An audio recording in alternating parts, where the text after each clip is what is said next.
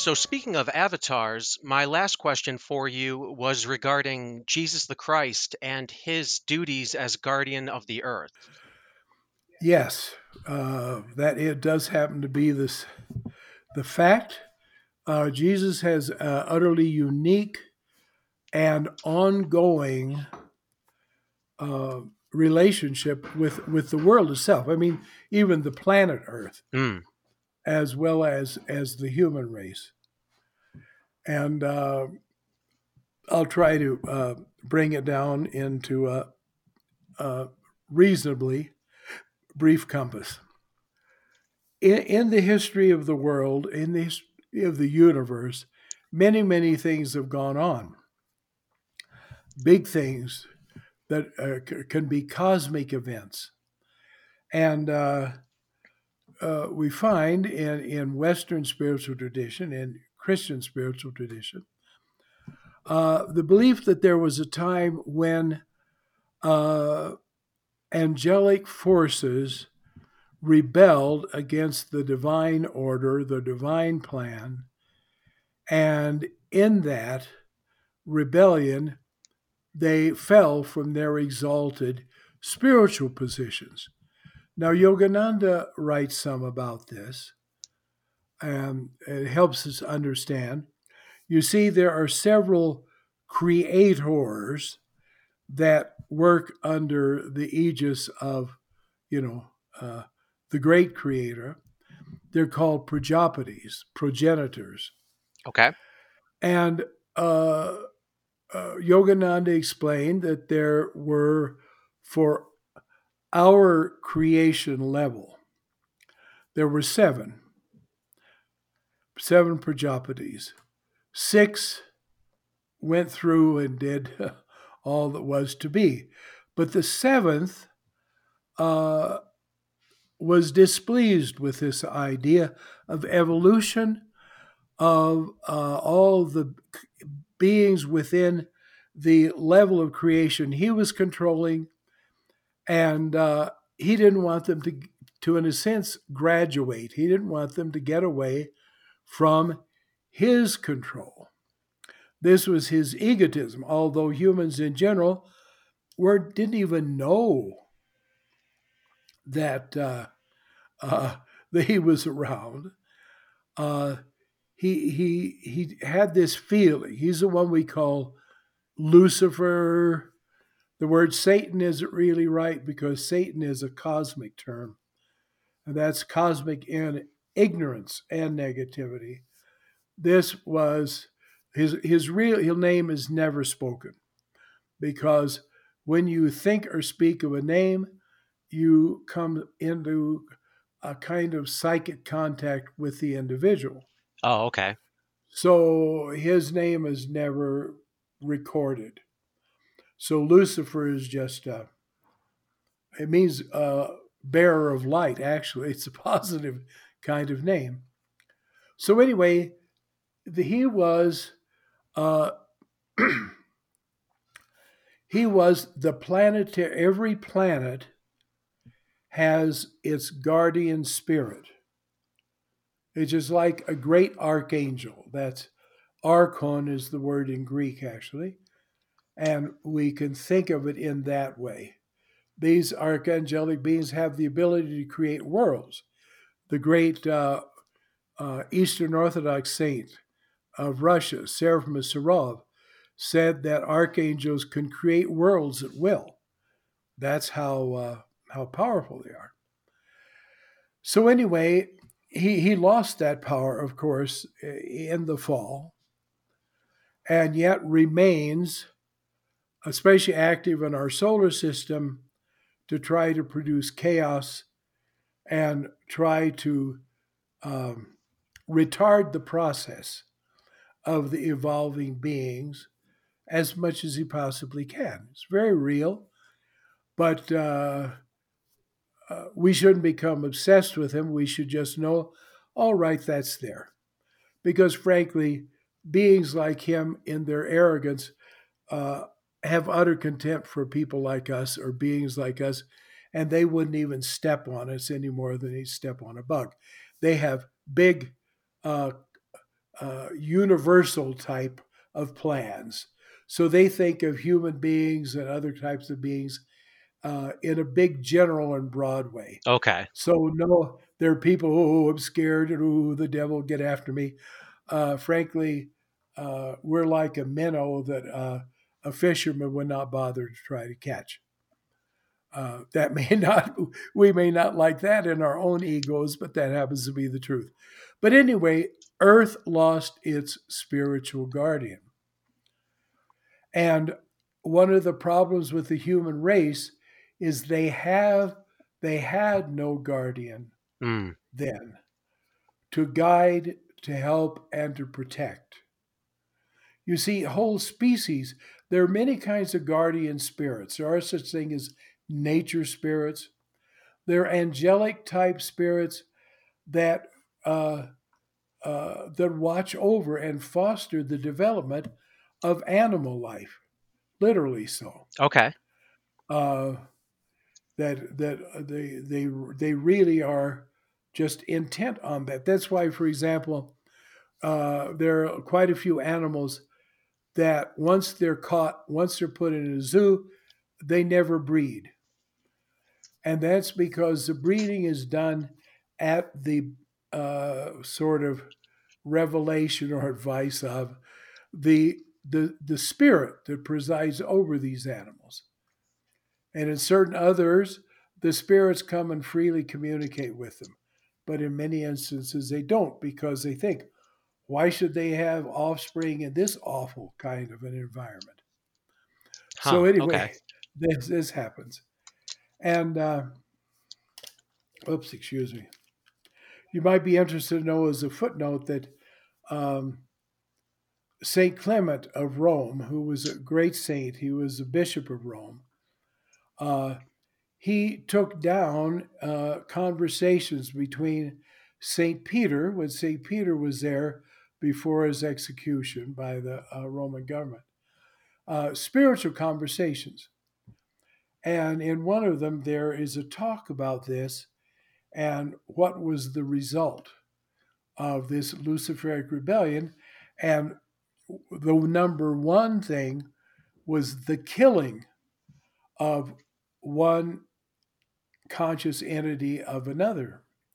Animals kill each other, then humans killing each other. And that meat eating was the cardinal effect of the flaw brought about by Lucifer's f- fall. Mm. Uh, you could go to the our website, and we have an article there posted called uh, "The Table of Demons," which gives the text and uh, that talks about how the and diseases and so on began multiplying so that people would not live a long life. They would die have to be reborn again and constantly cycle and cycle back here. So this took place uh, this took place for a long time. Now in in the creation cycle we're in now, uh, the prime human being was uh, what we call Adam. You know, we read about it in Genesis. Yes.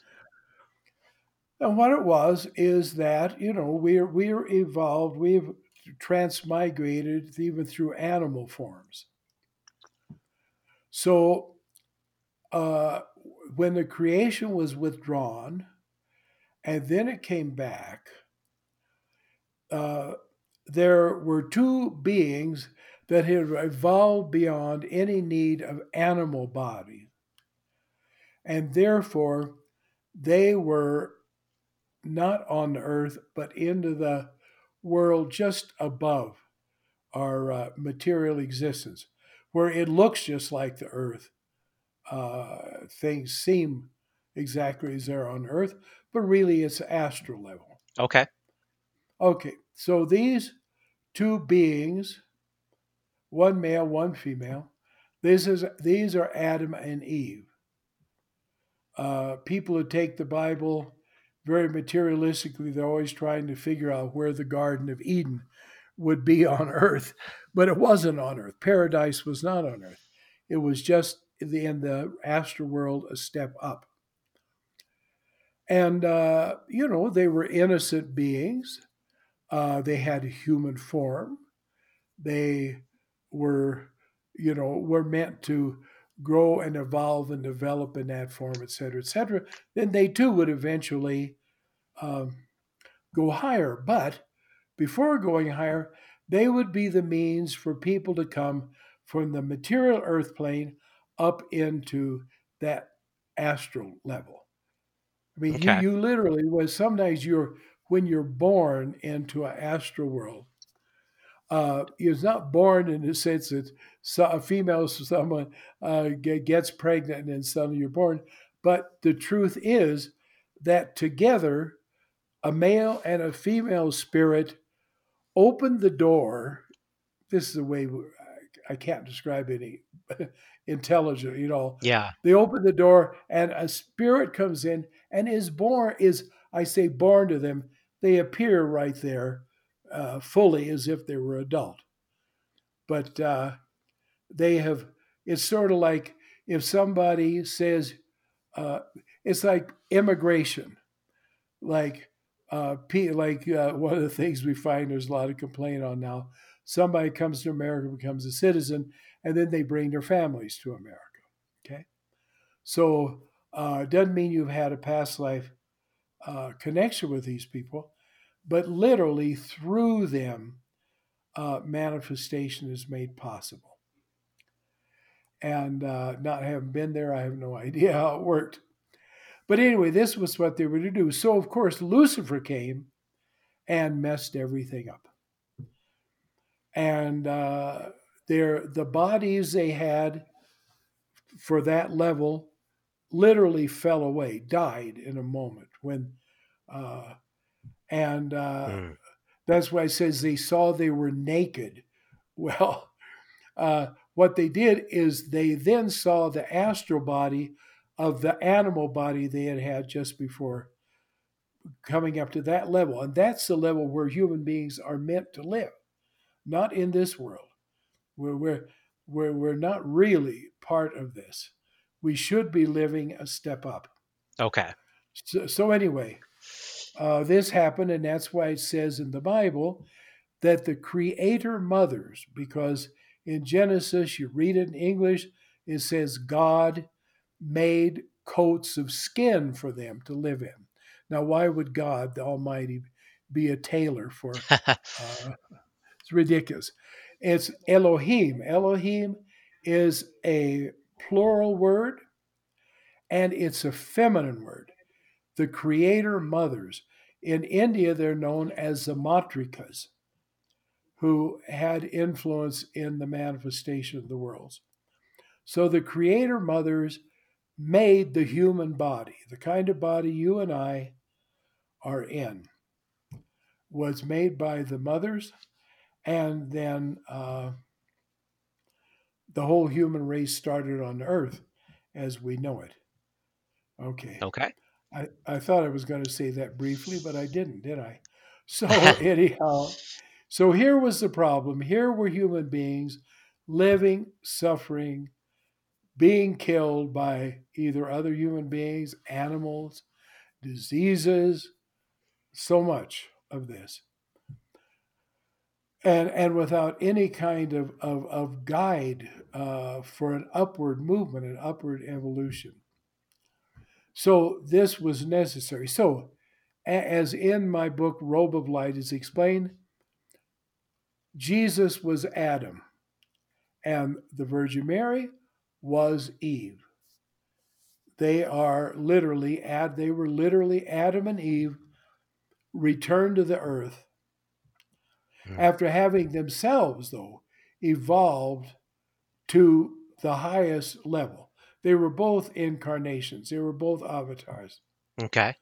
And they came back here into the earth. First, she came, and uh, when when she was she was born, like Buddha, she could walk. Huh. And she took a few steps, and her mother picked her up and said, Your feet will never touch the earth until I take you to be offered to God in the temple. And so the Virgin Mary lived in the inner part of the house on a, a, a wooden floor, a raised wooden floor. Hmm. Uh, this is not unknown in certain cultures. So, anyway, there she was until she was taken when she was a small child to the temple in Jerusalem to be what they called a temple virgin. And, uh, uh, and there she lived. And when she lived there, she did not eat ordinary food. She did not, she lived without eating. But in reality, what it was, uh, angelic energies were given her, you could call it food. And that's what she lived on. So her body was not formed of earthly energies at all, you see? Mm. So it's a very important thing. It was physical, it was it was there, it could be injured and so on. But it was when then the time came that she was to leave the temple. Uh, she wasn't she she kind of was and wasn't of earth and so uh, let, let, me put this in here uh, who was going to it was considered a great honor sorry it was considered a great honor to marry a temple virgin. And they said but she's special. She eats from the hands of angels. So how are we going to find anyone, no matter how virtuous, that would be worthy uh, to be married to her? So they called together all those that were of the lineage of David, that were unmarried and of age, of marriageable age, and they told them uh, to bring their staves with them. That was an important thing in a day when you didn't even much have horses, so everybody walked everywhere. And so they brought the staves that were of this particular tribe, and uh, they put them in the temple, and it was overnight, and the next day they found lilies growing out of one of the staves. And uh, that staff was of Saint Joseph, who was who had white hair. He was, uh, you know, an elderly person.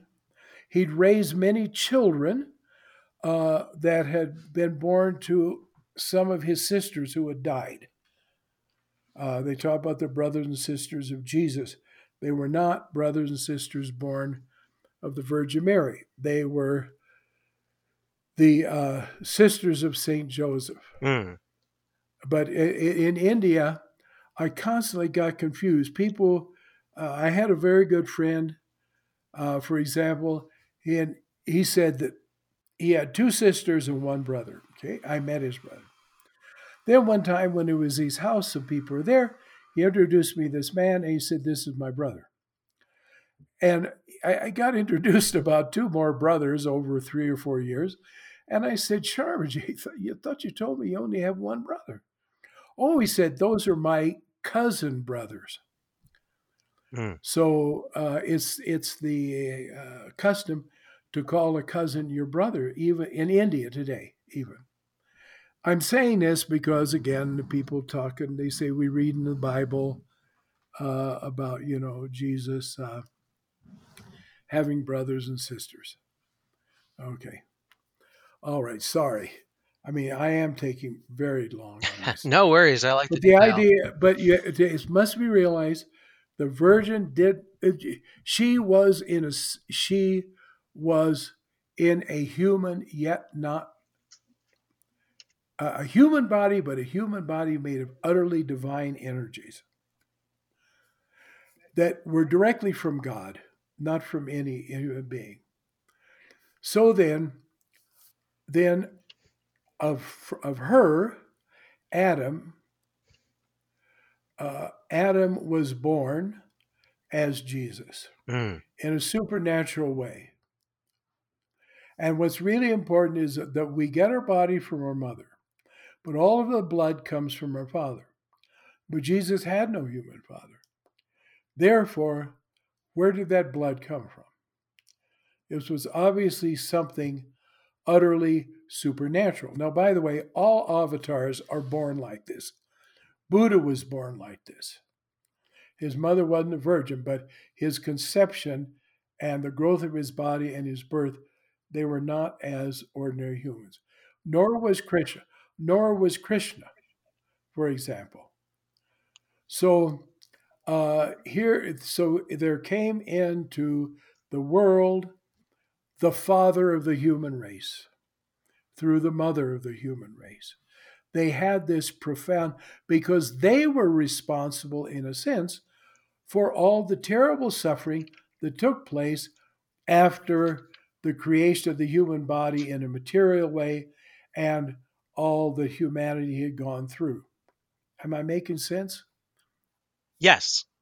Yeah, I mean, you don't have to believe me, but uh, am I making sense? No, no, you are. So, Sorry, I was actually taking a note. That's why it took me a second to respond. oh, okay. Okay. Well, at least you weren't asleep.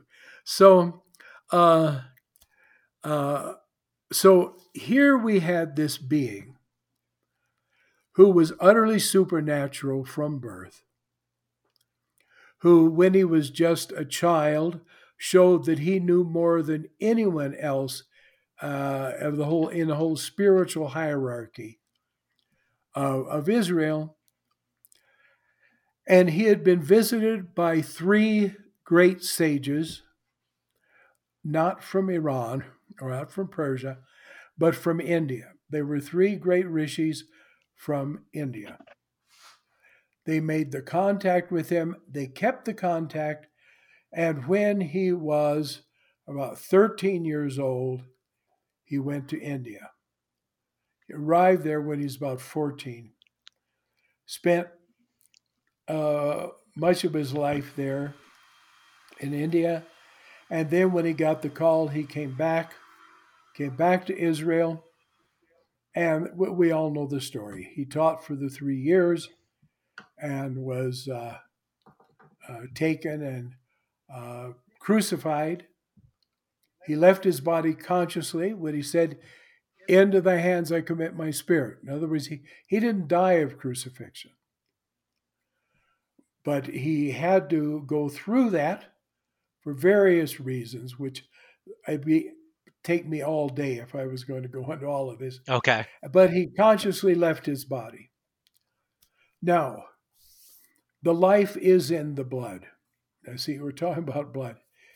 And when Christ was crucified, and with the, be- the beatings and scourgings that had gone before and so on, there was a great deal shedding of blood. But when he was crucified, his blood came down, you know, it, it dripped down from his hands, and from his feet it flowed down uh, the wood of the cross, and it flowed into the earth.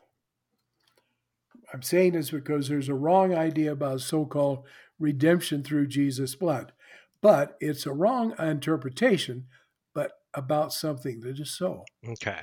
And when his sacred deified blood entered into the earth, it became his uh, uh, is his guardianship.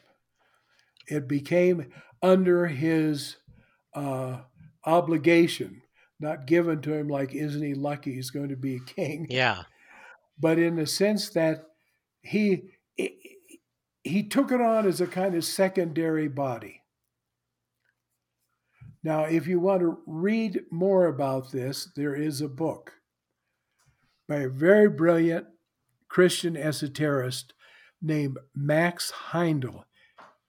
Uh, H I E N D E L. Okay. And and uh, he founded what's called the Rosicrucian Fellowship. And Max Heindel wrote a book called The Rosicrucian Cosmo Conception. The C O S M O C O N C E P T I O N, I hope. Uh, Rosicrucian Cosmo Conception. I really recommend it to you. It's an astounding book. He wrote the entire book without using a single non English word. Wow.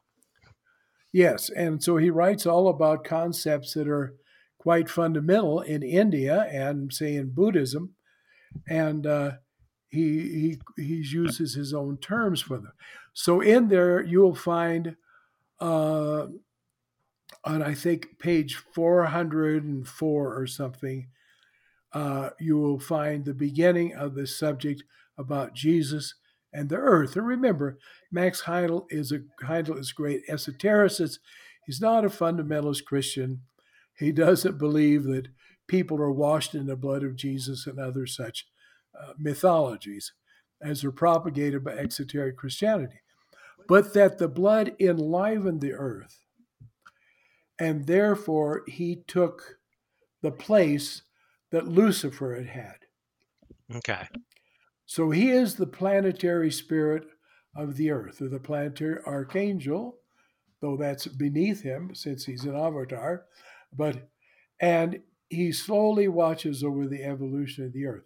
And we see for the last 2,000 years, uh, we can say, well, what's he managed in 2,000 years? but the great masters can take hundreds of thousands of years if it ultimately all ends up right at the end. Mm. This is why you'll find that genuinely religious people, I'm not talking about bigots, I'm not talking about cultists or sectarians, genuinely religious people, and by that I mean people whose spiritual consciousness has awakened, no matter what religion they hold, they always feel an affinity with Jesus. Mm. Uh, absolutely. Where you go in India, you can find pictures of Jesus in ashrams. You find them, even I've seen them in temples. Uh, uh, there are Jewish people who greatly respect Jesus. They consider him a prophet. The Muslims, uh, you know, the Quran speaks about Jesus. I've met Buddhists who positively uh, had great belief in Jesus as a great being, as a great savior, even. In fact, there was a time uh, when we lived in, in a bigger city, and there was a Buddhist temple only about a mile from us. And we frequently visited there, and the head of the temple and some of the people would visit us. And we always celebrated Buddha's birthday with them. And they always came on Easter and Christmas and celebrated the birth and the resurrection of Jesus with us. Oh, very cool. Yeah, they were Vietnamese. And uh, uh, so, you see, we, because of course we both had the, the same view of Jesus. Uh, so we'll find that this is so. There's a very interesting song called Some Children See Him. And it's all about how uh, throughout the world, people see Jesus as though he is one of them. I've seen beautiful, I mean, really beautiful paintings in the classical Chinese style of Jesus and the Virgin Mary and of incidents from the life of Jesus. So they often would say, and I, I've known of uh, uh, various, both Buddhists and Hindus, that would even say to people that were annoying them, trying to make them uh, artificial Christians, and say, uh, I understand, we understand Jesus, you don't. Mm. In fact, a very wonderful, very, very wonderful Buddhist saint came to visit us one time. He was, uh, he was over 100 years old and uh, he told us that uh, he had lived in India. He was actually, uh, his ancestors were Thai, but they had sometime come to India, and he grew up in India. He told about how one time in India, some Christian missionary uh, stopped him and demanded to know if he believed in Jesus as his Savior. And he said, Yes, I do. And tell me, uh, sir, do you believe in Buddha as your Savior? And the missionary said, Well, of course not. And he said, Well, then, I've, I've got two Saviors and you've only got one. so, uh, yes, you know, uh, if indeed I had a, a, friend of mine was living up in the the Himalayan foothills. He was uh, he was a Swiss a Swiss uh, monk. Actually, he was a Swiss member of the Order of Shankaracharya. He was a Swami. He was of Giri, the Giri branch that I'm of, and uh, he was in a, a, town, a very uh, town very high in the foothills called Mussoorie, and uh, a lot of Christian missionaries went there because they could get away from the hot weather of India and so on. So uh, you you have even Christian kind of schools there and so on, as well as Hindu schools. And now, because of the Tibetan situation, made Tibetan Buddhists live there. So, anyway, he was walking along, and here comes one of these missionaries who literally just took a hold of him and said, You're coming with me to church. so they went to church. And uh, so he took him up to the front, made him kneel down and say, Say you believe in the Lord Jesus Christ. He said, Well, of course I believe in the Lord Jesus Christ. And by the way, do you believe in the Lord Krishna? Oh, no, he said. So my friend stood up and said, Well, then, why should I even talk to you? And walked out. but, uh, but so it is. So it's important to understand yes, Jesus is the Savior of the world in a certain sense. Or that is, He is working out the salvation of the earth but not not at all in what exoteric Christians think it means. Okay. Yes, and of course he isn't the only savior. Truth is, uh, uh, I wouldn't want to shock uh, people in India, but Rama isn't the only is the savior of the world, and Krishna isn't the savior of the world. The truth is, God of humanity, God is the only savior of humanity. In other words, if you don't attain moksha, you're not saved. Because mm. that's what moksha means liberation, free. And so, for free in the spirit to again get away from what my friend Ben Bibb used to call this dumb kindergarten of the earth and go and go into higher worlds and finally return into the bosom of God, the bosom of the Father, and uh, and then the whole the whole uh, the whole long story is finally done, and the lesson has finally been learned, and uh, then returned God with God. What a wonderful, wonderful idea.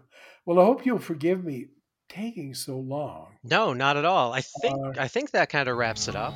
Uh-